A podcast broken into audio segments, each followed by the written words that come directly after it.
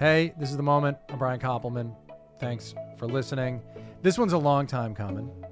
Uh, my guest is legendary Guy Fieri, chef, restaurateur, television host of one of my secret favorite shows, Triple D. Is there background music for this intro?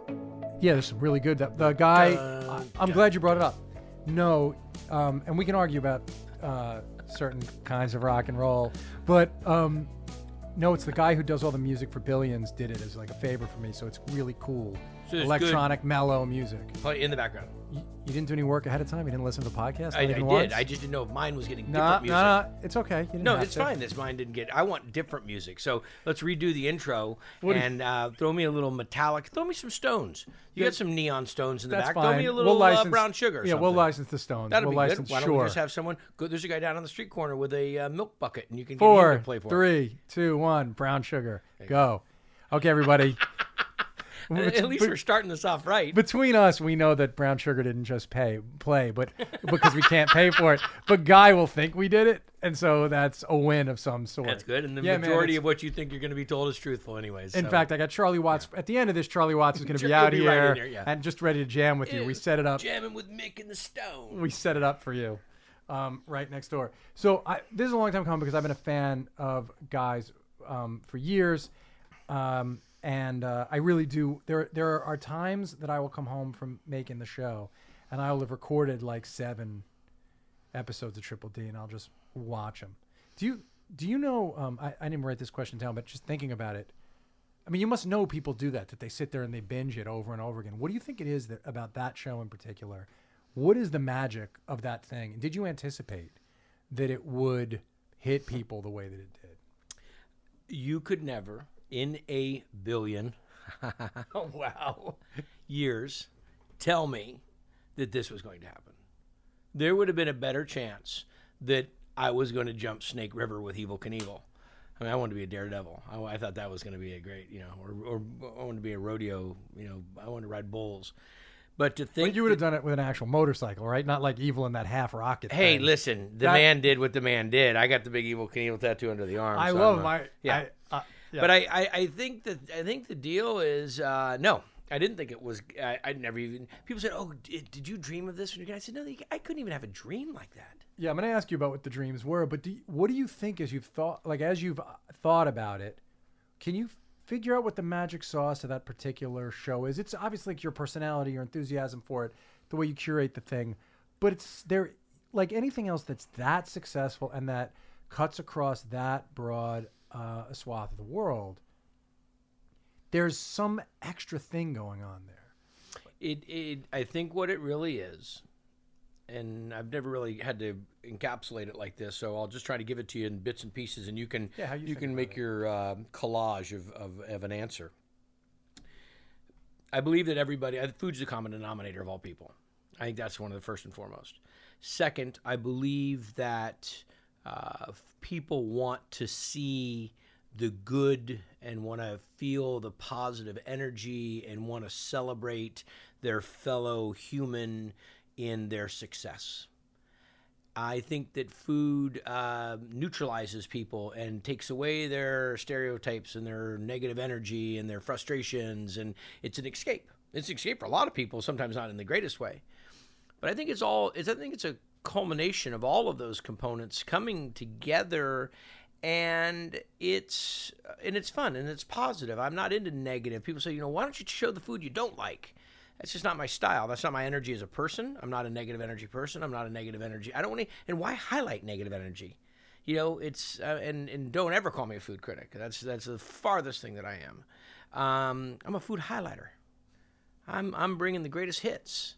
You know, That's awesome. Yeah, it wasn't Casey Kasem giving you the countdown of the worst things ever on the radio. No. you look forward to Casey Kasem giving you the top forty.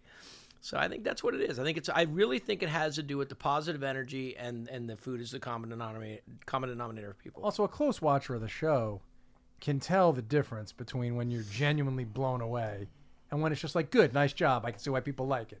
You're not lying either. I don't. I don't think certainly. I'm not like, selling you a bag of beans, baby. It doesn't feel like it. It No. feels like sometimes you'll just be like, "Good job. What's the next thing?" And sometimes you can tell that you're really like blown away by something somebody's chefs out. some chefs that'll see it just like you say like my good pre-pro for before this interview um, will do their investigation you know they've watched the show for years and they'll say uh, we'll go to commercial and they'll go um, so did you, did you like that and i'm like yeah it was good and they'll go well you didn't like you know you didn't go like this off the hook and i'm like well it was it was good and i'm like don't be offended i said i don't like every single song that's on the rolling stones album you know, there's ones that you like. Yes. We keep going back, by the way, everybody, for the little insight. There's a Rolling Stones Bud, Budweiser guitar uh, from the '89 Yeah, tour. my- 85 it's true, Yeah, from so 89 anyhow, in I just wanna- I hate when people we do a podcast, you don't get the real uh, in-depth story. We can bring people in. Yeah, we're in the Billions offices. We set up the mics here, um, and I walk Guy into. You don't want to know what the office looks like. No, he's Um, very. He feels this is depressing. It is. In this one we're in now, there's not enough. room. e- There's not enough neon.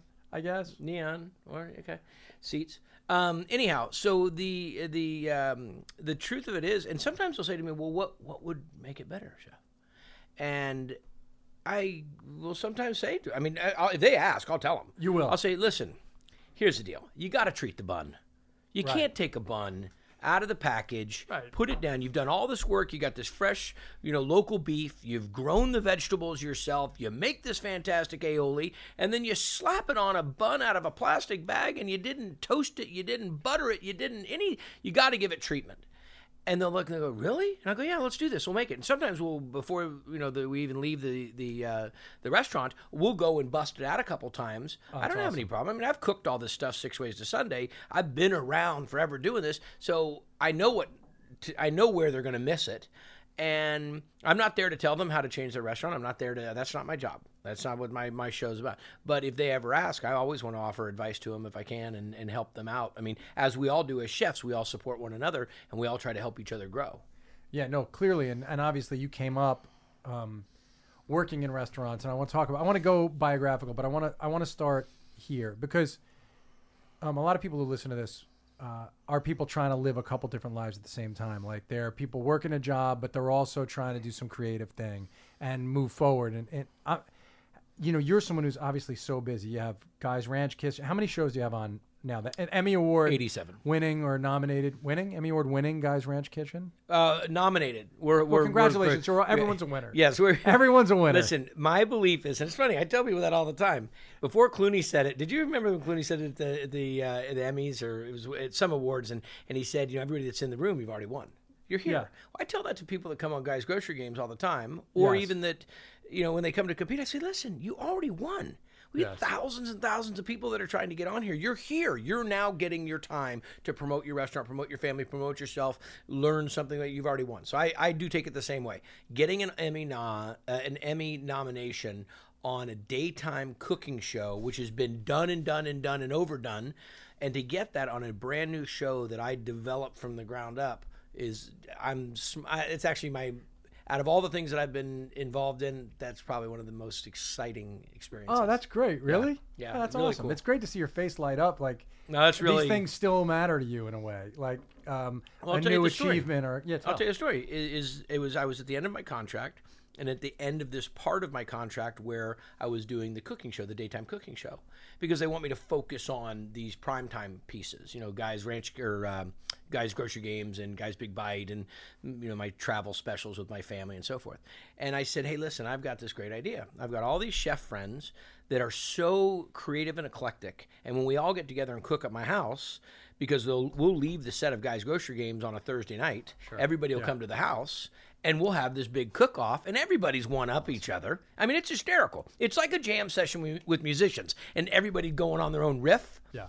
So I went and said to the network, I said, listen, I got six more episodes of this, this you know, my cooking piece, which was called Guys Big Bite back in the day, which ran for 10 years. I said, let me just do this little freaky thing. And they're like, come on, you're crazy. I'm like, I may be crazy. I may be crazy. Someone should write a song about that. I may be crazy, but I think it'll work. So we did 10 episodes, and it gets the Emmy nom. And everybody, we were just over at Food Network a little bit ago, still laughing about it. And now we're going to do 14 this next season. That's great. Yeah, That must feel yeah, man. That must feel awesome. that's the fun. But do they really still? Um, I was talking to I've, uh, Andrew about this a little. Do they still not just immediately say to you like, "Okay, let's make the show" when you have an idea? I mean, you've proven. I believe you've proven it at this point. You know what it is? Is I have hundreds of ideas. I'm an idea. I mean, I'm always thinking. I'm always. I was just over there. I just. I don't. And I don't pitch shows in the conventional pitch ma- method and manner. Um, I, I pitch them with okay, get, get a pen, write this one down, you know, Right, and, and yeah. we do this, um, like night good. shift, like night shift, Mayo in the. They they humor me. I think Nice. they you know crazy guys coming up again. Uh, listen to them because sometimes these work. And um, but I, I go over a lot of stuff with them, and I'm always trying to, and not just for me. I'm trying to do it for my friends, for the other talent that we have in network. I'm doing trying to do it for the network. I'm a big fan of the network and what it's done for me, and I feel that I'm always trying.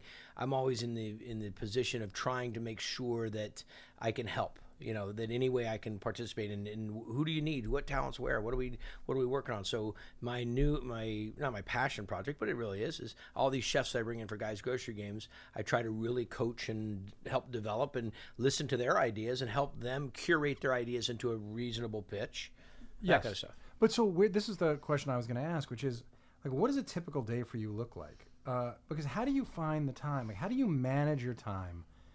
So you have creative time, time to plan, business, family time. Like I journal and meditate every day, and then I do my thing. Like, do you have any sort of ah. routine or rhythm to I your so day? I so want to meditate What do you mean? I can I can help. No, I've, and I've tried. really my help. mom meditates. My mom does yoga. I'm, and I love when I do meditate. I only meditate when I have to meditate. Like when I really am, like I can hear the sirens. Okay, when the when the plane is making that, you know, when, the, when it's coming in too hot, or when the brakes are smoking.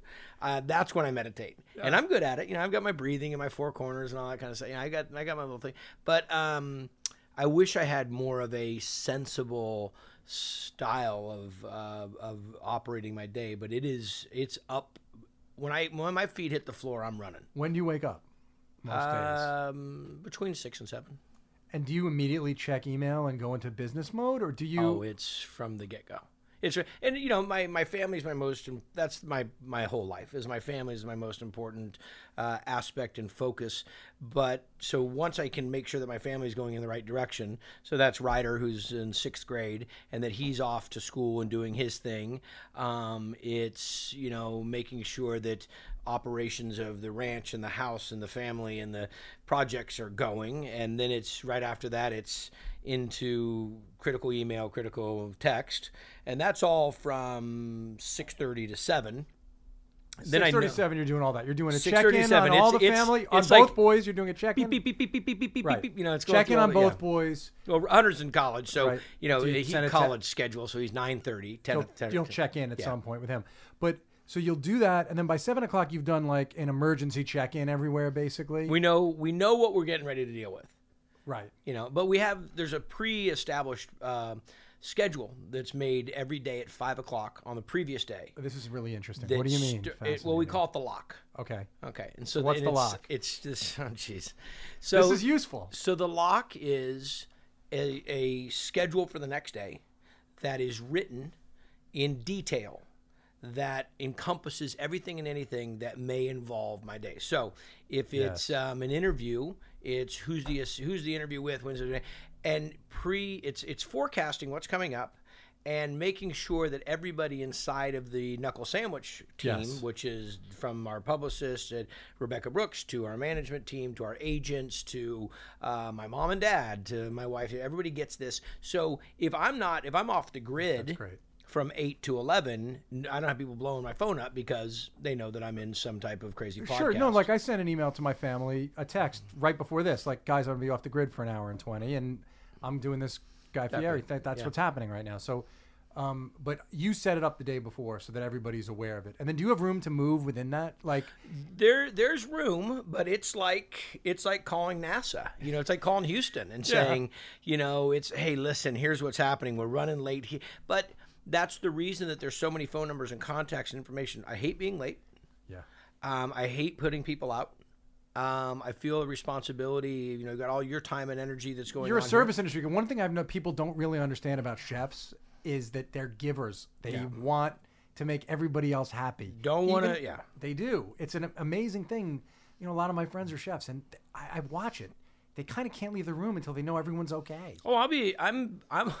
It's very funny you say that because I'll so often ask. I'll be at people's house and get up and ask them if I can get them anything. Right. You know what? Yeah, you, that's- you you're want just- another cup of coffee? You know. Yes. No, I mean even Cha- Dave Chang, is my good buddy, even Dave with his, you know, and he'll he'll say like I'm the biggest asshole possible, but honestly, if you're there in his world, he's determined to make you have a good moment somehow to blow your mind with something in, in his way. Well, that's why. I mean, I think that's the reason I got into cooking. Is uh, I love making people happy. I remember when I was a little kid, the first meal I ever cooked, or like the most substantial meal that I ever cooked, I was ten, and I just remember my dad taking a bite of this steak. We didn't eat a lot of meat when I was a kid. Uh, my parents are kind of vegetarian, vegan, macrobiotic. even cooking. growing up, they were. Oh yeah. Oh yeah. So I remember, you know, anytime we could have meat, it was like, you know, holiday or something. And my dad took a bite and he set his fork and knife down and I sat to his right at the table and he looked at me and he looked at my mom and he's still chewing on the steak and he says, uh, that might be the best steak I ever had. Wow. And I remember, and I still, I can feel the same emotion. I can feel the same emotion running through my body, just like, oh, let me get this straight. If I cook, I get to make people happy. Okay, that's the great, that's the key. And if I cook, we can have what I choose we want to eat. Oh yeah. And I don't have to do the dishes.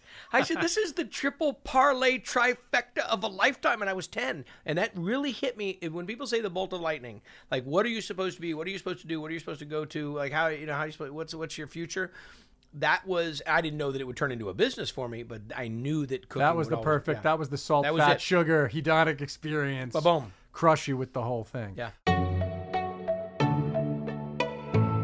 The Moment is brought to you by the hit Showtime series Billions, uh, which is uh, created by David Levien, Andrew Ross Sorkin, and me.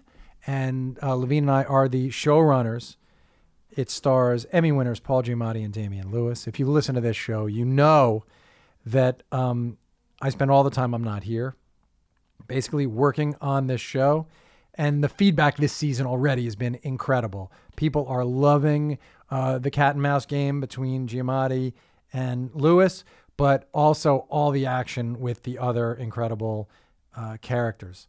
I, I can call them incredible because this is a commercial for the show, but um, I do think these actors are amazing, and it's a, a privilege and a thrill to work with them. Don't miss the amazing, awesome new season of Billions with new episodes every Sunday at 10, 9 Central, only on Showtime.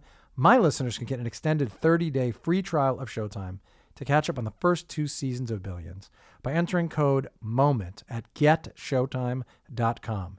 The offer expires April 15th, so do it. Download the app today and watch Billions. We're gonna go back to. I want to go back to like that childhood time and the growing up thing. But in this You sure day, this isn't some like pre-organized therapy session yeah, well, a that lot my of people think trying it is. People think that it is sometimes. Everyone leaves feeling better though. Yes. Um, no, but this is the, the question. So in that day, the the lock, the sort of crazy day that you have, do you have any? When do you have like the time to think and ideate and breathe? Do you build it in for yourself? Do you build in time to No. plan or think or? No, but fortunately, we do build things like exercise is a real big thing for me. So, So that's I'll- built into the right, schedule. So I'll go from six thirty to seven will be the immediate check-in. Seven thirty to seven twenty is usually uh, coffee and uh, protein, Sure. you know, shake or bar or something or you know fruit salad.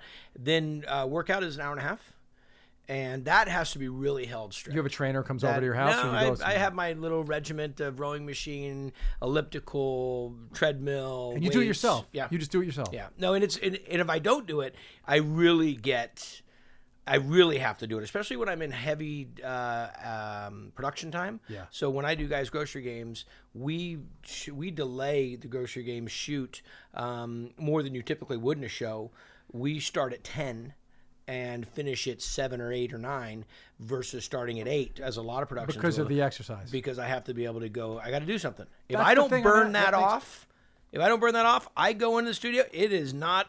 I mean, not that I'm hard, but I. It's just not the same energy. yeah, sure. Got to You get those endorphins, man. You got to get all that stuff out and the good, good the good chemicals Got to going. get the free stuff in. so you do that. That so that's when when you're exercising and stuff. That's when you can sort of get to some kind of alpha state where maybe an idea shows up or you're like getting. You want to know what happens when I exercise? I watch TV. with no sound and subtitles. I play loud music and will typically be running my cell phone or my iPad at the same time. You're answering emails while you're. No, I don't answer. I read. I catch up on everything I can sick. catch it. It's That real. is so sick. It's real wacky stuff, and it drives people. And then, if anybody wants to capture me, particularly my dad, Yeah. will come in and stand at the front of the treadmill Oh, that's. and have a conversation with me. And then he's fighting with the he's fighting with the iPhone Yeah, basically. there's a joke in my family about when you can get an answer out of a guy, and I was just telling uh, Rebecca, who's my uh, my publicist for years, and we were talking about the right time to get the uh, get a question from me. Um, I'm you got to catch me early in the morning or late in the afternoon. You never in the middle of the day can you get a real clear answer. because you can't fo- You can't turn and focus I, and I tell and I tell them all the time. I say, don't bring me this stuff when I can't nail it down. but during the workout is a time you can. Yeah, but that's when I can give answers. That's when you'll see the funniest thing come out. It? Amazing. And I've, the funny thing is, I've never talked about this. It really makes me sound whacked out, more whacked out than I am. No, But man, it- and it doesn't. All of us have a think. I listen. It's become accepted that people meditate, but I mean, I do get up in the morning, and I can't. You can't really deal. I won't do anything until I've written three longhand pages in my journal, really, and then meditated. That's awesome. And then had coffee. Like I have. So everybody has their weird way to get pointed in the right direction for the day. Anyone, it. especially if you have like like you, you know, I don't have the um, industry that you do, but Dave and I run this thing that has hundreds of people and making this show. Yeah. And I got to make the show and I have to write the show, right? Dave and I have to write the show and then edit it with our editors. So, how do you, I'm always trying to find a way to get myself pointed in a way that, exactly what you said, if I don't meditate or if I don't do the journal, which is like the dumping of my head onto Right, the right, page, right. I'm impossible because I haven't centered myself. yeah, yeah. I think it's, I- it's we all so i don't think it's weird at all dude it's like uh, this is what i want to know like you have so much going on how do you manage it how do you keep yourself from exploding at people during the day from like saying this is too much and just you know like lighting out like taking off because obviously part, you're an independent spirit too it's it's funny because I think about it every once in a while. I'll see the every once in a while the clouds will part and I'll see the whole universe that's going on in my my world. yes and it, I, you know, I'll think, uh, you know, I kind of have to, I have to, and I have to talk myself off to like, okay, you know, that's why you built the team you have, and you have the people you have, and you do the things the way you do things, and so forth. And you know, I'm really into empowering people, and I'm into uh, the, my team, my the unity of my team. I wish this, this guy Reed Strathern, who's my COO of uh, of my company. Um, I really try to not micromanage people you know, which has not always been my best uh, in the past when, you know, as a chef, because you want to make sure that you're on top of everything. But at some point in time, you got to give the reins to certain aspects of the program to others. Otherwise, you're going to, you're to burn yourself out. right so, you realize that but your way of realizing it isn't by like writing it down or sending a note to yourself do you talk there are people you talk to so you talk to reed you talk to your wife obviously your dad to get yourself and that's part of how you figure out what okay Right. i have to learn to let go Right. because also i mean i've read about you and i it's funny when i saw that you managed those louise's trattorias like i was going to la a lot in the early 90s and i would go to that one the one on was it on larchmont i would go Yeah. to the one on larchmont in I think like it's still there. yeah my but i would go there in like 1991 I And- was there running it in maybe 93. Yeah, so I was weren't still too go- I was no, I was still definitely going there. That's fine, you know. And um, but the detail that uh, to manage a bunch of those restaurants, like Well, you get yourself lost. I I tell my managers all the time when I had the restaurants in California, I would say,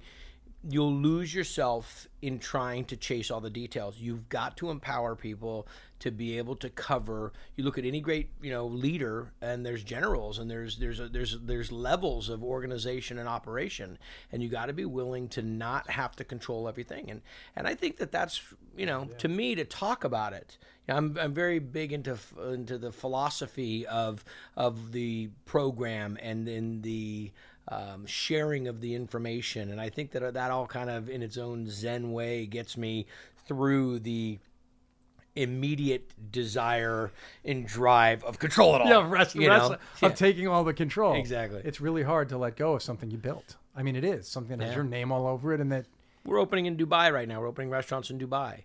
and that to me six yeah seven years ago would have been impossible to do without me being there impossible Sure.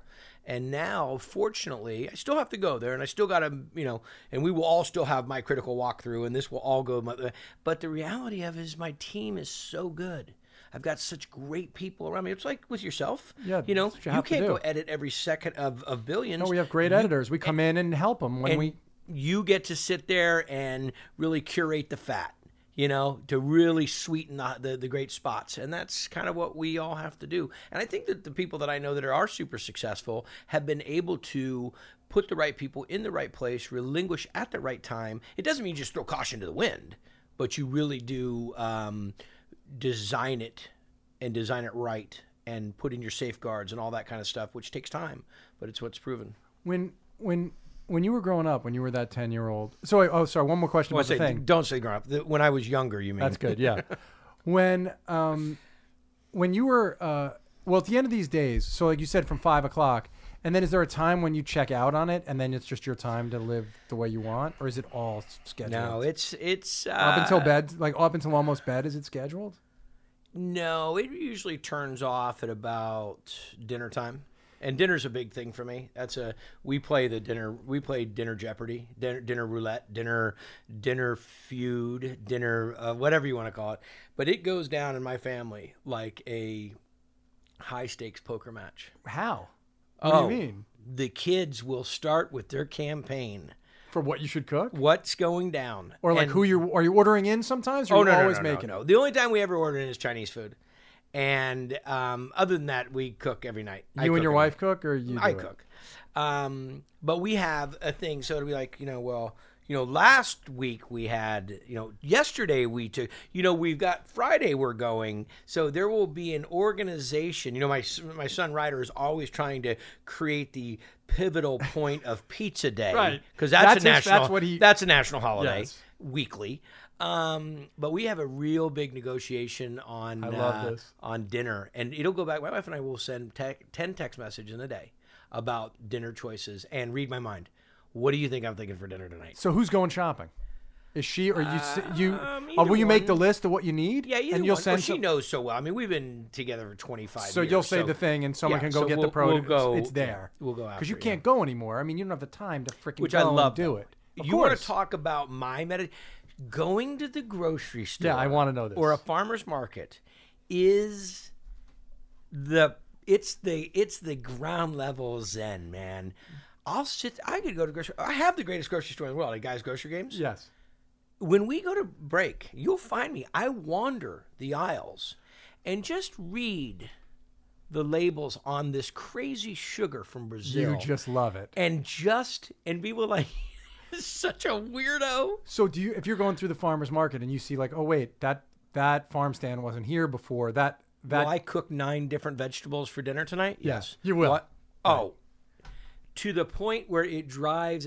I'll come home when I'm gone on the road for three or four days. I'll come home and the next day, um, I'll cook, or when I get a real day to cook, I'll cook nine things for dinner. No organization of what they are. We'll have leftovers like crazy. that's awesome. And we'll and and then you know the game of cross utilizing the leftovers for the next day. I love leftovers so much. I was listening to a podcast uh, th- from The Ringer, Bill Simmons' place. Uh, Sean Fennessy was saying he doesn't eat leftovers, and I can't understand it. I love leftovers. Leftovers cannot be too branded though. Okay. What do you mean branded? So if you make teriyaki chicken, it's teriyaki chicken. Yeah. But if you make uh, an an Asian influenced chicken that's not so heavily branded with all of that sweet teriyaki sauce, Oh, yeah. you can take that and cross utilize that into You can make a new thing out Indian of curry. Sure. Okay, so that you just can't take your dish over the line. So like a lot of times, I was doing some, I was doing some uh, veal, uh, veal or um, um, uh, pork tenderloin and peppers. Uh, the other day we were up skiing in Tahoe, and uh, we have to rent a place that has a kitchen. We can't, I can't eat out. So you have. I'm going to ask you the eat out question in a second. I have I a real question I about it. I, I, I can't eat out. I drove around for 35 minutes before we came here today, trying to find a place to eat, because I'm that. I want my own diners, drive-ins, dives. I want somebody else giving me locations. I can tell you, eat. I was going to get. Have you have you hit Prince Street Pizza yet in New York? Mm-mm. It's the best slice. So I went by a little you chicken where place you guys got down here from the studio. little Yeah. funny little chicken roasted chicken joint with like 15 handmade salads of quinoa and farro and oh. lentils and, Oh. was it all and that's all my jam. All right, good. Oh yeah, so I ordered like four salads and Well, this is what I was going to ask. People don't know this, but I've seen it enough times. Like if you went into a restaurant in the city at night for dinner, they would destroy you with. They would send so much. So people don't really know what happens when chefs, famous chefs, but even not even famous chefs. Like if you're a chef in a really good restaurant in New York, they won't give you a, t- a check and they'll bomb you. So when you walk in, one of the five most famous chefs in the world in the country for sure, what happens? How do you manage it? How do you tell them like, listen, dudes, I'm not that like. What? Because if you It's- walked into even Daniel, okay. if you walked into Boulud's restaurant, love he Daniel. would. Yeah, he's the greatest. Love Daniel. But he would destroy you with food. So what do you do? Walk. How does it happen? So you can't there's no rhyme or reason how it's coming okay? You don't know if it's going to rain or if it's going to pour. But i will tell you this just happened to us the other day. This is so funny. So we're leaving hawaii. We're on the big island of hawaii and uh, my son's had spring break. And so we stop at the little um, at the airport restaurant and it's air conditioned we're sitting inside. And so we order a few things. I had like a, a teriyaki chicken bowl and so forth. Well the kids ordered like i think chicken wings and some french fries. It was Right. kind of a limited menu. Yeah, sure. But You're they, the were, airport- do- you're but the they were doing a good job with it. Well, then, like five other dishes came out. Yeah. So now here we are. We've got eight dishes of food to four Fieris. And people are coming over trying to take pictures and stuff. And my wife kept going, We didn't order all this. We didn't order this. We didn't order all this. Because it really looked like we were binging. Of course, but that's what happens to you in any restaurant, right? They're gonna basically drop a bunch of stuff and make it. The restaurants that I know in particular, and you know, I'm and, and I appreciate it. It's all so kind, and I'm the same way. I mean, I it's I'm not giving somebody food at one of my restaurants because they can't pay for it. It's the gift I can give. It's somebody can sing a song, somebody can paint a picture, somebody can tell a joke, somebody can Yes. host it. I can make food. I mean, if Danny Meyer walked into one of your restaurants, you're gonna give and him a not, menu. and not because I Danny Meyer, Meyer can't pay for it. I mean, that talk about one of the kings. It's it's because it's paying homage. It's it's the it's the you know. But I love that I always tell my friends also. I said because we did it, don't feel that you need to live a, leave a two hundred and fifty percent tip. You know, my team does really good. Give them a nice tip. Give them a you know, but don't don't feel and don't. And don't feel. I tell people don't feel weird about it. I want to do this. I'm doing this but because do you feel to. good about it when they do it to you? And do you leave the 200? See, you do, right? I'm telling you what I don't want them to Well, do. yeah, but what do you do? this is what I'm saying. Because you walk in, this is what the thing. Like you walk in and they bomb you with the food. Like like um, I've been in this situation on the receiving end of it. It's amazing. You're so happy about it, but you, I mean, I you definitely leave the right. I mean, you You know the ones when it gets tough is when now you've hit the you know you're here you're full to the to Yeah, the well, eyebrows and there's and more. and here comes dessert. We've taken all nine desserts we had and we've just pared them down to small eight people bites. You know, and you're like, oh, I'm gonna die. so do you go and say to people? Do you sometimes say if you've gone to a friend's restaurant more than once, do you say don't kill me, don't kill me tonight, or you just I'm- take it? I will just say, you know what? I'm eating light. I'll just be having the salad. And You still do? doesn't- yeah. it doesn't, work, does it? No, it doesn't work. doesn't So, hey man, when you were a kid, were you were you like popular and did the teachers understand that you were smart? right. Did the teachers understand? No, this is important because a lot of people who want to do stuff feel thwarted by the fact that the teachers didn't recognize them, right? A lot of people feel like that judgment from teachers is final and that they don't and it, it makes them feel like, well, I must be dumb. So uh, like that's why it's I think it's an important question for someone like you who built his own empire his own way. Uh, my guess is that they didn't um, take you aside and say, "Boy, guy, you're my favorite student.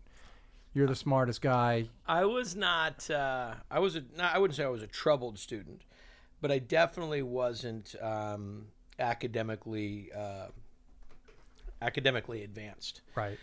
Now, my dad taught me. I did a ton of critical thinking when I was a kid. I was never allowed to say, my dad, if we were driving down the road, Yeah. and my dad would say, um, "What are you thinking?" I was not allowed to say nothing. If I said nothing, then it was on Right. because he would say that's bullshit. You you are thinking about something. So what? Oh, you can't say bullshit on your show. Oh no, say oh no, you can say motherfucker on my Okay, show. Good, good. wrong. Um, good bullshit. So, but my dad would say that's bullshit. What are you What are you thinking? I'm thinking. Well, I don't understand why that tractor is out there in the mud Right. and it and nobody's on it, but it's running. And my dad would say, "Okay, well, let's break it down. What do you think's going on?" That's great. So who's trying? And we would spend the next hour going on and on and on about this tractor, but it was always in this aspect of developing the greater perspective of how things and where and why and Do you think he was conscious that he was doing that? oh God, my dad It was a he's so smart. right. He's, So it was a conscious choice of like this kid sees the world differently. I'm gonna make him feel Well, good, he- and I'm gonna draw him out. And he did it. To, he does it to everybody. There's a joke in our family. yeah, with my nephew and my two sons. And the joke goes like this Jules is my nephew, great kid, uh, saw, uh, freshman in, in San Diego in college. And Jules says, You know, Uncle Guy, he says, sometimes when I ask Jamps what time it is, I just want to know what time it is, not how the clock's made. that's awesome. Because you asked my dad, we call him Jamps, and you'd ask Jamps, "Hey Jamps, what time is it?" Well, how does the clock work? Right, You know? yeah. And and that was the funny thing is my dad was always so, and he still is so so amazing, and I and I attribute so much of that to uh, to him, but that critical thinking. So at So the, did you then know? Okay, um, even when you were not being a good student and the teachers were giving you whatever, did that thing from your dad let you know I'm smart enough? Like I'm a smart oh, guy. Oh, So you had oh. no doubt about your own capacity. I was reading The Matrix early. That's what I want to know. I was reading The Matrix really early, and I think that, I think that we, you know, I talk to kids a lot. I, I'm really into kids. I believe that the kids are the future. I think we should be taking a way, we should be taking a lot more time and energy of focusing on the the not just the exposure to kids, but the time with kids and the awareness of kids. They are the future. They're they're the next. They're our leaders. I don't know where people think they're going to come from. So I, you know, I notice a lot of kids today. Manners are not a real big deal. You know, when we were kids, manners were, you know, you always please, thank you, and a handshake and a look in the eye. And I have these little, I have kids all the time that ask me for an interview, and I'll just, or for an uh, autograph, and I'll say, uh, okay, let's try it one more time. How, how would you ask that again? Right. And they'll go, okay, please have an interview, or please have an autograph. And we'd work on a handshake. And I tried to teach all kids how to do a really good handshake. I said, introduce yourself. That's You're- surprisingly what is important. your name? Your name's Paul. Paul, nice to meet you. Where do you go to school? I said, tell me a little about yourself, and, and engage them to be present in the in the moment. But back to you know back to Yeah, my when you were a kid, when I was saying a you kid, saw The my Matrix. my dad. I was never pushed into doing anything. I was never. I didn't have to be great at this, or I didn't have to be great at that. I had to be present. I had my responsibilities. I had my jobs. You know, I was responsible to feed the horses, feed the cow, do the do chop the wood, do that kind of stuff. But um, my dad would always tell me, find something to do, or I'll find something for you to do. And watching TV was not an option. Right. You had Okay. to do something. Yeah. And so when I was in sixth grade, I had a variety of businesses when I was a kid: lawn mowing, uh, lemonade stand, you name it. And um, and I I was we took a skiing trip to Tahoe, and I was eating steamed New York style pretzels for my whole lunch. Right. Fifty cents a piece. I had five bucks for lunch. I ate ten pretzels a day. Wow. Okay, Wait, I'd never seen one of these. serious? I'd never seen one of these things before. A steamed pretzel with salt and mustard on it. You got to be kidding me! That's like from the heavens. Yes. But we'd never seen them. I never had seen them. My dad says, "Well, if you love those pretzels so much, he says, why don't you open your own pretzel business?" And I said, "Like, how would I do that, Dad?" So again, how's the clock made? So there, on you know, we sat there and sketched it out, and I spent the next I don't know six months building this cart on the back of a three wheel bike with my dad. So some kids would go on fishing trips with their kids, or, you know, some kids would go to baseball practice with their dad, you know, and my dad and I built this cart. And uh, he made me go to the bank. I What, you're sixth grade, so you're 12, 11 or 12, or something yeah, like 12 that? years old. And I, he made me go to the bank, and I had to fill out the paperwork and open up a checking account. Yeah. And so I had this cart, and we called it the Awesome Pretzel. And so I would ride the three wheel bike with the Yeah. pretzel machine on the back with a little burner and a stove and s- made steam. And I'd seen the pretzel, and I'd sell it at fairs and rodeos and and anywhere I could do, do some business. And did you have confidence then? Were you already good at selling? Were you a po- like you must have been just by your personality? You must have been. I'm not saying the most popular kid in the whole school, but you must have had friends, a group of friends, and been able to manage yourself. Or I did you grow that in yourself? I could carry myself as a little kid with a conversation with anybody. I mean, I but that's the way my parents taught me. I think that's how I was raised. Maybe it's just inherently who I am, anyways. But my parents really being kind of hippies of the '60s, um, not dope smoking hippies, but just you know they owned a leather shop, Right. you know. And my dad self-raised himself. His dad died when he was a kid, but you know, and so it was just this. But it was the things my dad taught me. You look people in the eye when you talk to them. Yeah, crucial things. I, I did a book. I was in a book the other day, not the other day, a couple years ago, and uh, it says that they asked her give you a quote for new dads, and it's the top. I so I gave a top ten list of things you got to teach your kid, and my dad saw the book the other day, and he goes, "I read the book and the thing what you said in there. That was the best part of the whole damn book." I said. It's the shit Right, you it's all taught your me. shit. It's everything said, you said. I'm glad you like what you wrote, Dad. Yeah. It, it was those things of you know be honest don't take what's not yours you know have a good handshake believe in yourself you know don't quit you know all these kinds of things that i no, think they seem basic, but actually, a handshake, looking someone in the eye, makes a surprising amount of difference because you have such a short amount of time to make an initial connection. And other, if you don't do those things in a way that communicates a bunch of stuff, you're behind the eight ball. For the you have to, a lot to go to get back, even just to the even playing field. you get your introduction and you better it's like that elevator pitch you know you know you were in the biz got to have it can you get it down can you get it succinct and uh, and I spe- especially with kids, you know, there's so many kids and there's so much going on. The world's so overpopulated and all this kind of stuff's taking place.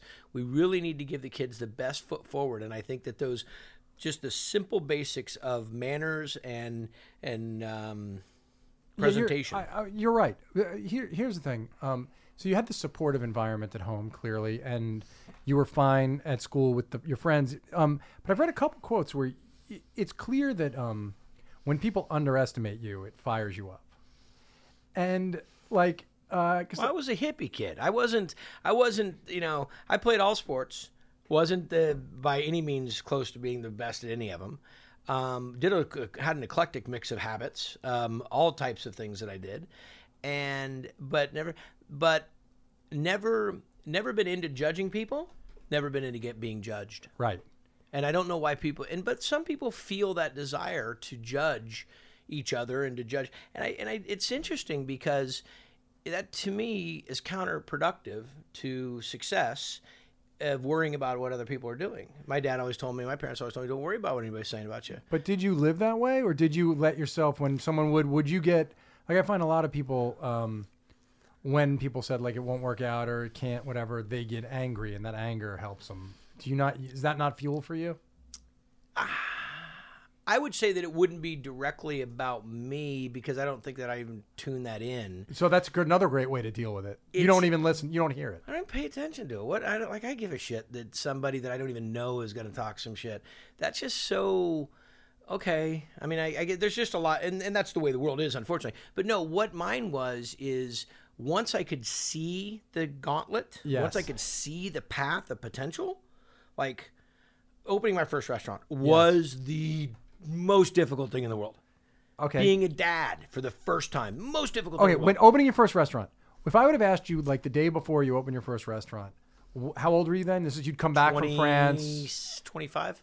If I No, would have said to you, define success. What does success li- like look like for Guy Fieri? Opening this goddamn restaurant. That's it.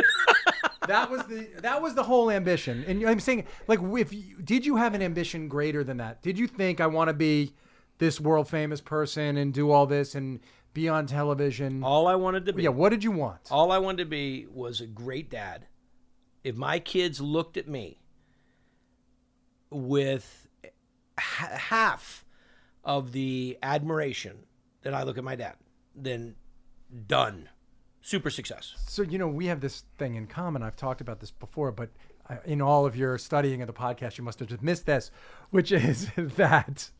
You uh, note to everyone: uh, tune in before you come in. but no, here's the thing.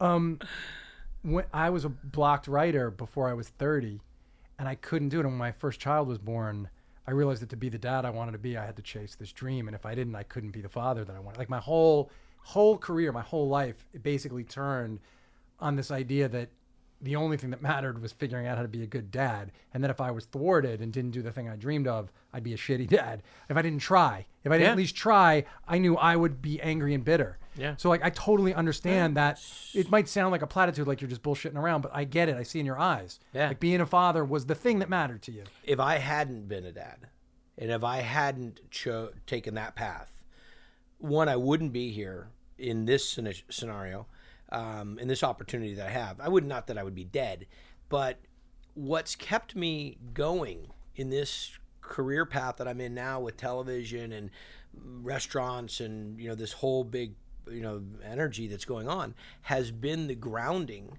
of Yes. making being a dad the priority because that's what keeps it all somewhat tamed is that I can't let it get too out of control. I could get really out of control. I have a buddy of mine that's going through a bad situation and he's going to get divorced and I'm scared to death of how he's going to behave now with his situation and I just wonder. I look at myself and say, "Nah, I don't think I would have ever turned into being a real complete uh, crazy person, but I would have had a better chance at it." So I think that being a dad is what's kept me. So as you, as it propelled you, it grounded me. makes total sense. Yeah. Yes. Are you struggling to sleep? I will tell you that I hate those nights when it's hard to fall asleep. And the one thing you want to know is that your mattress is right so that you feel comfortable and safe and um, helped to sleep. And the fine people at Mattress Firm want to help you. Mattress Firm, aka America's neighborhood mattress store, can help you stretch your budget a little further when you're looking for ways to improve your sleep. These are mattress experts here, people, and they are not just mattress experts. They can straight up help you build your bed, from headboards to adjustable bases to sheets. They even have bedroom decor. They've got you covered, literally and figuratively. I hate puns, but I will say that it's valid. It's a valid pun in this read. Please go to mattressfirm.com and save 15% with the code podcast15 through April 10th.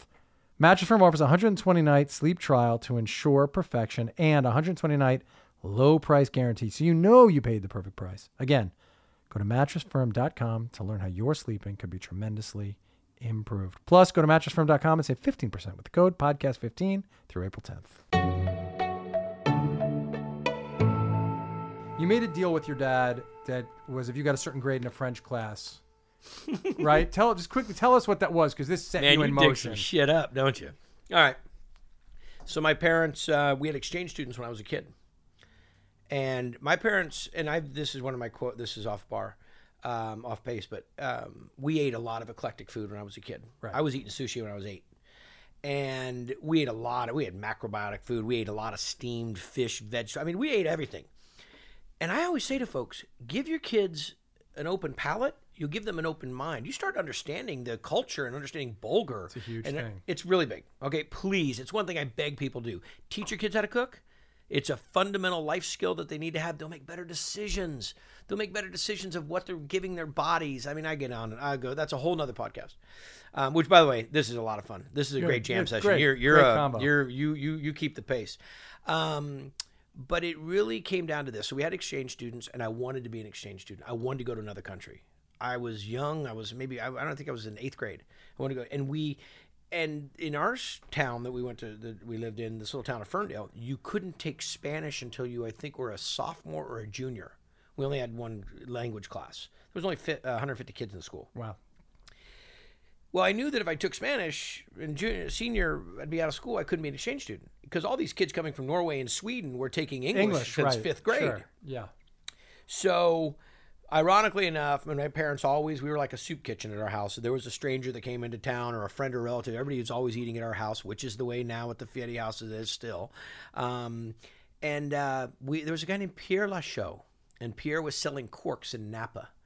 And he had run into my mom's great aunt while in D.C. at a church Yeah. and he said, "I'm going to Napa." And he says, "Oh my," she, my Aunt Grace said, uh, uh, "My my niece lives in that area," which we didn't. We lived five hours from Napa, but it was Thanksgiving, and um, she he didn't have anywhere to go, and so we invited him to our house. We never met this guy. So we're sitting there having dinner with this French dude, big thick accent, and we're talking, and the light went off my head. Bing! This is my ticket to, To France. France. I mean, I'm gonna work it. So I'm in eighth grade, and I kept in touch with Pierre for two years. Sending him letters them. wasn't email then, so you were sending said- you were I- sending handwritten letters. Handwritten letters on that Euromail stuff. You know, Yeah. that was the letter and the envelope Yeah, that big together. envelope. Yeah, yeah, the whole thing. So uh, anyhow, the deal was with my parents. you if I could over. pass, if I could pass conversational French, I was a sophomore in high school at this time. If I could pass conversational French at the junior college with a B or better, then I could go to France. They- not an official exchange thing. They would send you to France. I, I Pierre Lachaud knew a guy named Monsieur Pelletier who was the principal in the high school that had fought with the Americans. That was a big American fan that was going to let me go to this high school and knew of a boarding house I could live in. Amazing. So I'm 15 years old. I'm driving with my mom on my lunch break from high school to the junior college, half an hour away. She would drive me.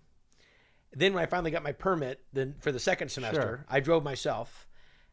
I didn't learn a thing in the class, but I passed with a B or better Not knowing how to speak French. because all the all the the teacher would do is tell stories of the in the Champs Elysees and Sacre Bleu, and he'd drink wine and tell us stories. And all these cute college girls, just this little kid is in the classroom. I was 15, I was a little kid Yeah. still, and they all helped me, and I could pa- and I I passed the class with a B or better. My dad put me on that plane. They drove me to San Francisco and put me on that plane, and I was scared out of my fucking mind. I mean, I was like, "What am I Yeah, doing?" what did I get myself into?" I had a into? conversational French handbook that gave you all the common terms. And I flew there, and I got I landed in Paris, and Pierre picked me up, and he drove me to this boarding house. And I was away from my mom and dad, and I was away from my sister, and I was freaked, Scared and I had shitless. and I couldn't speak a I couldn't speak couldn't a word. speak a word. I mean, I understand. You could say, but of Okay. course, yes. I could, could put order- a, I yeah. could put a sentence together. I understood conjugation. I didn't, but I didn't have any like. But also, people can't really understand there was no internet, and so it was entirely different. You couldn't you couldn't GPS your way around. There was no right. I you didn't talk to, to, my parents for like four days, and when he did, it was still the line, the the lines that ran underneath the ocean. right. You know, with the delay when you would talk. This is 1985, No, yeah, I know. so it was the craziest thing. And, then, you start eating all this food, right? Was it mind blowing to you? Oh, not it was it was actually counter mind blowing. Why, what because, happened? Well, the family that I lived with were I mean, we don't even have enough. You don't even have 24 hours of podcast to get this whole story down, but we'll revisit it. But I'm going to tell you this: the family I lived with was was not really that great of a family, Ah. and I learned to survive by going to my other friends, my French friends' homes. You mean you made eat- French friends and you'd go to their house? and I would eat at school. They had the best school lunches in the whole sure, world when you went to school in France. So, all right, amazing. We yes, we don't have time to go through the whole trip, but it was a uh, I got to write a book about it though, because I got some crazy stories. Yeah, why haven't you? want to hear? You want to hear a yeah, funny story? of course.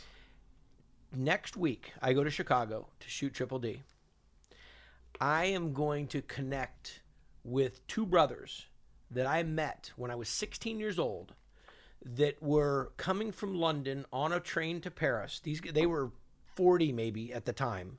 They had just bought Rolls Royces in in London, Wait, they were 40 years old. These? and I was 16. you were 16, yeah. and I was maybe they were 35 and I helped them order their food on the train and became friends with them and helped do their currency for them at the train station somehow kept in touch with these guys and um, lost track of them and then they saw a triple D and they wrote to the website and said might you be the kid that was on the train No. and weird and da da da da da. And so I and I had their email. This has been ten years now that I've somewhat known them, and and uh, so thirty eight years later, thir- what, how many? Thirty five years, thirty four years later, um, I'm I'm going to see him when I go to Chicago. You haven't seen them since the train, even though you sort of kept in loose Yeah. touch. Crazy, huh? Oh, that's fantastic. And so the the trip was like um, you learned a lot about the world. It was going the there. it was the beginning of the end. It was the departure from what I thought the world was. Well, suddenly it was a cosmopolitan life you saw, right? You it was saw it was over. I mean, it was. I didn't. I came back. I never finished high school. you didn't. I I didn't. You just got a. What'd you do? I, I, I quit school. I went. I went directly to junior college. I couldn't go to real co- college because I didn't take the SATs or any of this. Right. Um, so I'd really only made my sophomore year because I didn't take it. I mean, I took classes in France, but I couldn't speak the language. Did you start working in restaurants immediately? Immediately. I wrote. I matter of fact, I wrote letters from France to restaurants in the town explaining what I was trying to do. And matter of fact, I, when I finally ran into one of the owners of one of the restaurants, he said. Oh, you were the crazy kid that wrote the letter Right, from France. It's perfect. from Ferndale. That was. Right. He goes. We never knew what the hell that was what all were- about. what were we expecting? thank you. I'm an exchange student from the United States, and I live in France, and I want to come back, and I want to work in your hotel. And blah, blah, blah. But no, so But I, you got a restaurant job. But okay, so we'll skip ahead because I know we don't have that much time. Um, where were you in your life when you the year you applied to Food Network Star, like to go beyond that show? And were you in your mind living the life you were supposed to live? Like, Oh, did yeah. you, or were you yearning for something else? No, no, no, no. I I was. Where were you? Tell us exactly where you were. So I was 35. I was 35. Um, had a Married. nine-year-old son. Yeah, Yeah. my my wife uh, Lori. We were pregnant with our son Ryder. I had done all the. I was. I had a. I had a little brief history with a drag racing career. It was terrible. Um, I was doing all the things I wanted to do. I love music. I was having. I mean, I owned four restaurants at the Right. time in a small community. so you're making a business really good living, making great money. Um, got all my stuff paid off. and you were famous in town. Like you had social, a lot of social capital in I, town. I would go to my kids' school and give cooking classes, and you know, Yeah. And uh, it was funny because I have two aunts, Aunt Polly and Aunt Patty. And Aunt Polly and Aunt Patty would always say after every family reunion, "You kid, you're missing it. You should be in movies." for real? They oh, would say God, they'll you. still you interview either one of them right now, they will tell you that the reason I'm here is because 'Cause of them. Yeah, They it's because of them. Which I love. Yeah, so they would say you're missing it. they would say I'm missing it. But did you feel that? I never had. I mean, yeah, I wanted to be a stand-up comic one time because I love talking. You know, I love talking smack. I love making jokes, and uh, and so no, I never. Any answer, no. But somebody, I ran into these two guys one time. I was doing a barbecue competition, big one, the big one, the American Royal. And I was out there with all my buddies, and I just opened a barbecue restaurant in California. And I'm there, and these guys come by and say, "Hey, we're doing a show about barbecue food, and uh, would you be on the show?" I'm like, "Yeah, you, shoot, let's go." fun, yeah. So they hang out with the course of the day, and at the end of the day, they go, "Hey, listen, we don't want you on the show. We want you to host the show." Wow. And I'm like, "Okay." So we do this little mock uh, demo tape, whatever, and it goes nowhere. But it was kind of fun, you know. Was, I enjoyed it, and it talked about. It got me talking to everybody in the world of barbecue that I always wanted to know, and blah blah blah blah, and that was it. So then this Food Network Star show comes up, and I don't watch TV. How do you hear? So how do you hear about it? My I, friends would tell, "Hey, did you see this? There was a show on the Food Network," and I honestly, I could uh, I could put together thirty minutes of the Food Network that I'd watched in ten years. Like a, a, a five minutes of Emeril, a little bit of Mario, something. Exactly, Mario for sure. I saw a little piece with Rachael Ray one time, and I thought, wow, these are people. They're really cool. You know, especially Emeril. You know, he was always the he always had the the, the most energy. But that was it. Otherwise, I'm watching ESPN, or I didn't even really watch TV. I mean, by the time I'd come home, you know, I go to sleep. When I'm done, I'm done. I mean, I'm in bed at eight thirty. right. Um, which is another funny thing that nobody can. They'll try to call me after nine. I'm gone. Well, no, I get it now. 'cause you start your day, you're, you're going all day long. yeah. Yeah. So anyhow, um, So you hear someone says there's this thing. Yeah. Then my wife says, "Hey, listen, I was listening to a radio show, and they're talking about that Food Network Star show, and um, that uh, there's a another season coming." I'm like, "Yeah, whatever." So on and on and on. So then two of And my is she sort of saying to you, you should think about doing Eh, this? She's just saying, and other people are saying to her, "Hey, you know, you should have Guy do this." You know, Yeah. And we'd never even seen it. And back then, this was no Hulu or any like course. you couldn't go on the internet and see any show that had happened in the past. So I have no idea. So anyhow, um, two but two of my buddies, Rob Olmsted and a guy named Mustard, um, still two two of my buddies. They said, uh, "Listen, you got to apply." And so now the chips are on the table, and I'm like, I don't know. I don't even know what I'm applying for. I'm not doing this. So I delay it enough to where the, the expiration of the entering is, you know, happens. And It expired. it expired. And I'm like, okay, well, this is good. And, you know, now I don't have missed to, it. I don't have to do it. And this is something I say to students all the time when I speak at schools is flat out. The reason I didn't want to do it is I was scared Right. Yeah, sure. And I'll be honest with anybody, I was scared. I want to go on television, compete against other people. I've seen a reality two show or two, be, look like an idiot, and come home. Oh, I don't want anything to do with that. Yeah, I am sure. satisfied with my life. I'm four restaurants, making money, living good, king of my little world. I'm fine. They wouldn't stop, relentless. And so finally, I sent the tape in. and uh, that again is another. I'll tell you. And listen, bro, when I tell you the story of how that DVD actually made it into the hands of the people at the Food Network, the casting was done. The show was on its way. We got time for this. You could just tell this. What happened? Bob Tuschman is he who Oh, Bob's involved in this. Bob's a great guy. Still a very good friend of mine. I speak at his class once a year. Oh well, please tell him he, he's he's such a wonderful guy and such a. I mean, Food Network with so much thanks that's owed to Bob for the, you know, for the creation and and the and how he developed it. So anyhow, here's what happens. This is crazy. So my buddy that shoots it, Rob Olmstead, makes TV commercials for the little town. Your buddy who shot your your My test, demo tape. Your test. yeah, which is one take. It's not edited. It's one run through take. And I now knowing from making producing shows that I watch what I did in three minutes straight without a break, no edits, with no, no- edit. right. I'm like, well, this guy can talk. Right. So um, we make it, we send it, I send it in, and the casting department. Well, the show's already cast. Right. But here comes in this late one. Take it, throw it in the DVD player. It doesn't play. So the casting director takes the DVD, throws it in her purse, and that's it. Goes home. She tells me this story a year after I made it on the show. Wait, show. it doesn't play. It doesn't. She play. could have just been done then. threw it in her purse. That was the end of the day. Goes home, puts her purse on the table. Purse falls over. DVD slides out on the floor. She calls me and tells me this. I mean, I'm and it still gives me goosebumps. Picks up the DVD, pops it in her DVD player at home, and it plays. And she sees this amazing And three minute see- run. Oh no, you you got to go watch I'm this. sure, you know it's out there on You- the internet. oh yeah, right? you got to go watch this because it's me being a smartass. I was trying to make it so nobody would actually take it. Sure. Okay. So she plays it on her home DVD player, takes her DVD player out of the wall, and takes it back to Food Network, Amazing. plugs it in in the media room, and calls everybody in. And the beginning of this is real, a thousand percent smartass. Okay. Yeah. Me talking about making a sausage and tofu stuffed terrine Oh, just fucking. on a bed of grape nuts, topped with a poached ostrich egg You're just fucking with everybody. just everybody just Yes. like I, there's no way i'm getting Yes. this job okay i'm gonna make this so ridiculous no way and she goes to everybody now listen just watch it in its entirety don't make a judgment in the first 30 seconds and she watches it they all watch it and in and uh and the uh and they said call him get him on the phone so that's at whatever time. So by the time they call me, it's about nine o'clock at night in Santa Rosa, and I'm sitting there on the couch. And a couple of my friends knew that I had sent in the the. the But you hadn't heard anything.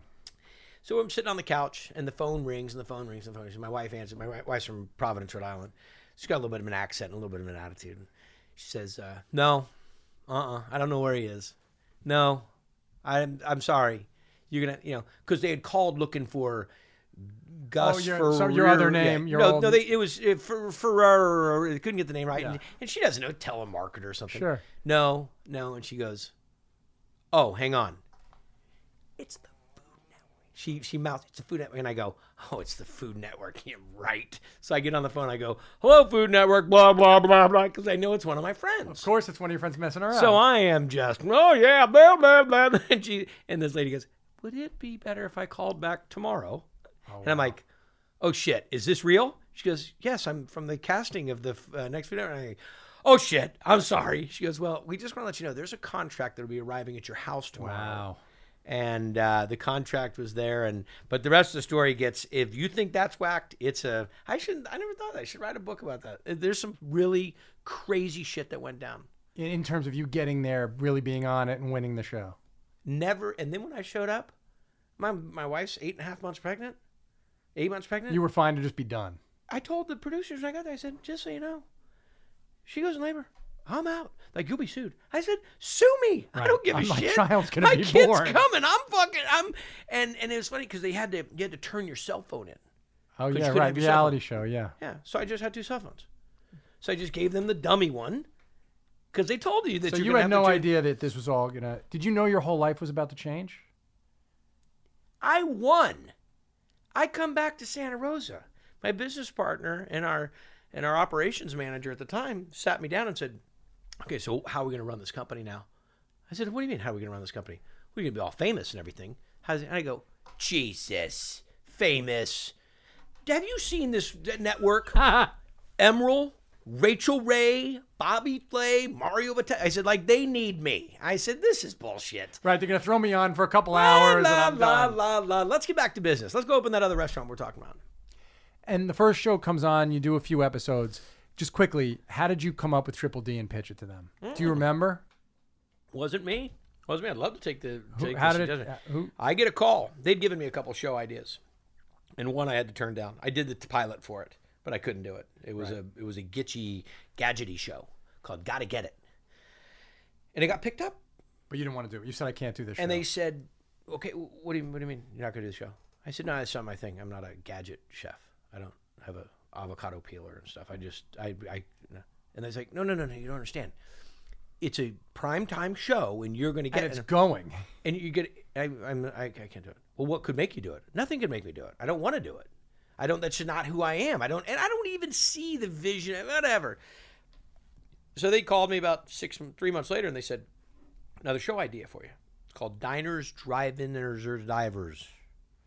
And I'm like, "What?" They said, "Well, the producer wants to call you." So producer calls me. We have a little chit chat about it. I'm like, "Eh, I don't know. I've never been to a to a diner really."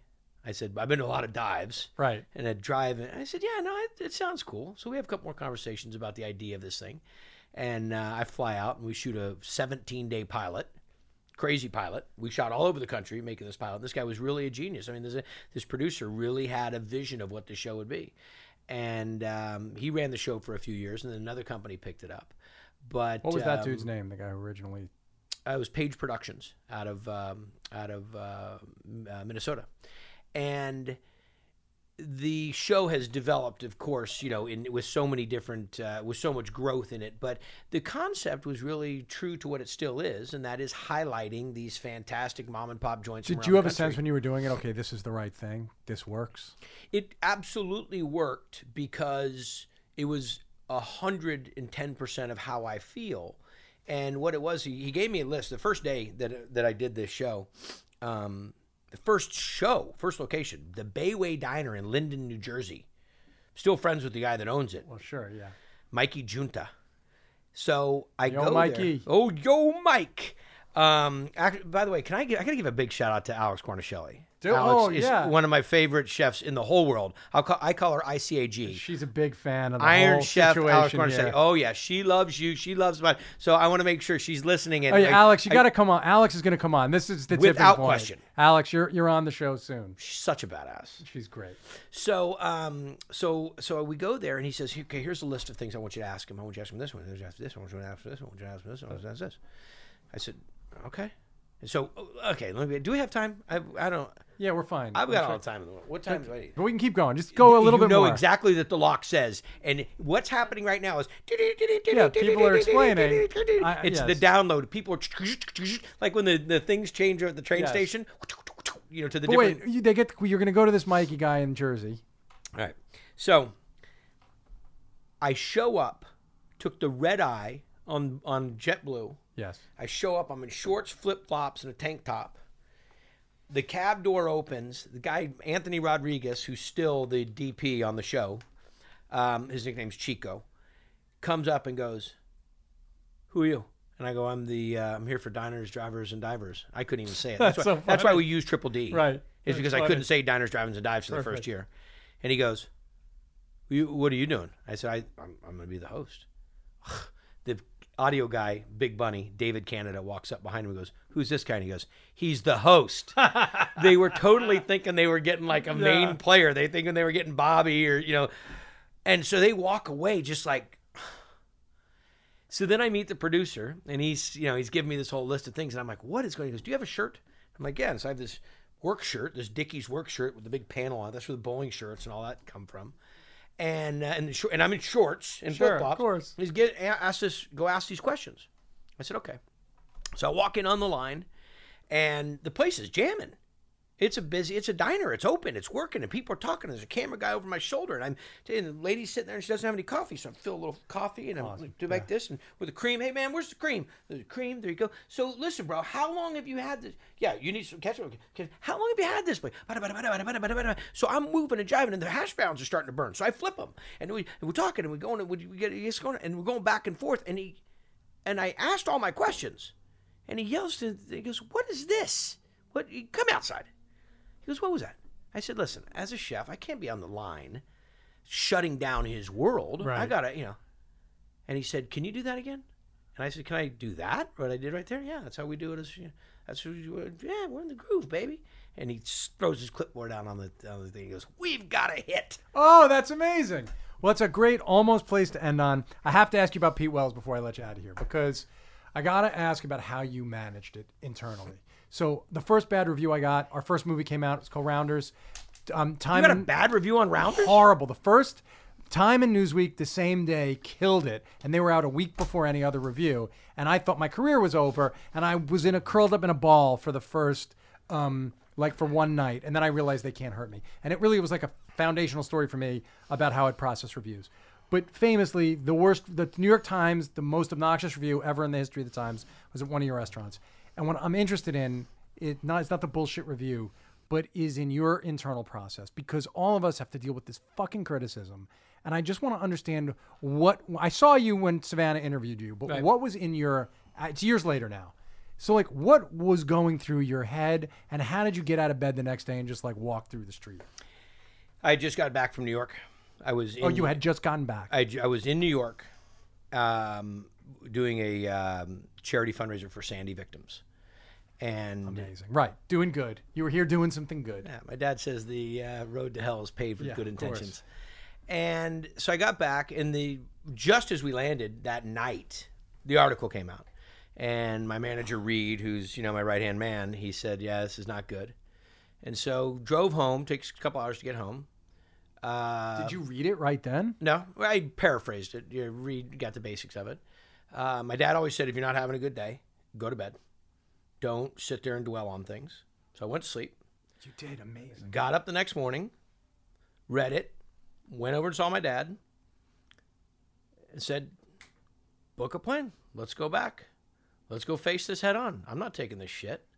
This is bullshit. And that is that is digging deep. I mean, that's not like, oh, I just put on my gladiator outfit. No, it's went. so hard. You gotta you gotta stand up and face. If there are there aspects of a criti- of a critique that are true, absolutely. Is there sensationalism and bullshit and self-serving factors to it? Without question. But Oh, a I regular review, you take a regular review or a constructive, like you know, especially on a show like I have going on and on. You can. It's a lie to say you just ignore all of it. For me, anyway, you You You can't. go You like, well, wait, is there anything valid in this, and can I make it better? Absolutely. But but that wasn't that. This was a different thing. It was- Did it hurt your like? Did it hurt your feelings? it hurts my feelings if someone tells me that they don't like my shoes. You know, I'm a person. I'm a normal person like anybody else. I mean, I'm tough, and but I don't have i'm gonna bullshit anybody to say that we don't all have feelings. Do I give a shit? I mean, nobody likes to say, "Hey, that sweater looks dumb on you." Right. But you you, mean know? you can move. You can like. You have You can to. move through it. You have and so you just got on the plane and you came and here. that's what I try to tell kids all the time is let's get and we kind of talked about this at the very beginning of this uh, this session, doctor. Um, we have to get through very pivotal times in our life and not let them cement us in this catacomb of defining us. And by no means was that going to define me. I was on the beginning of taking over, you know, of doing what I'm at 50 some restaurants now and worldwide. And what you have to do is you have to stand up, you have to be responsible, you have to you have to look at it from all perspectives, be be reasonable to what the situation is. You can just like you said, you got to take the parts of it that are true, parts of it that you can work on, parts of it that are bullshit. And it's uh, if anything, what it was is finally not finally it was an opportunity to uh, walk the talk in front of my kids is great. and tell them all that same stuff that I always did. You, know, you go back to school and you handle that situation with that kid, or you go back and you face that situation with your teacher, or you, you know. And so that was, uh, but it was a great. It was. Uh, if I were to tell you that I didn't, get, I got a million times more opportunity and experience out of that situation than anybody probably ever could imagine. And that's the key thing to leave it on, which is what he said in there, just slid in in the middle of that is no one was going to stop me on my way to like the world domination. And I have 50 restaurants now. yeah. So what, what, what we might take from that as people, when, when something like that happens to us, we think we're- our life's over. And in fact, you did use it a little bit as fuel, or you did say like, well, no, I'm not going to let it. And you're, defining me. you're bigger now than you were then. A, tenfold bigger. And that's the thing is don't let it define you. Don't let someone's comment about your sweater or somebody's comment, you know, it's this thing on so evil in the social media right now with kids and or with people in their business, you know. It's it's like take the credibility of who's saying the comment that your restaurant sucks or you know, especially these folks with that are getting, you know, beat up in Yelp. You know, be a value be honest with yourself. Are you doing things wrong?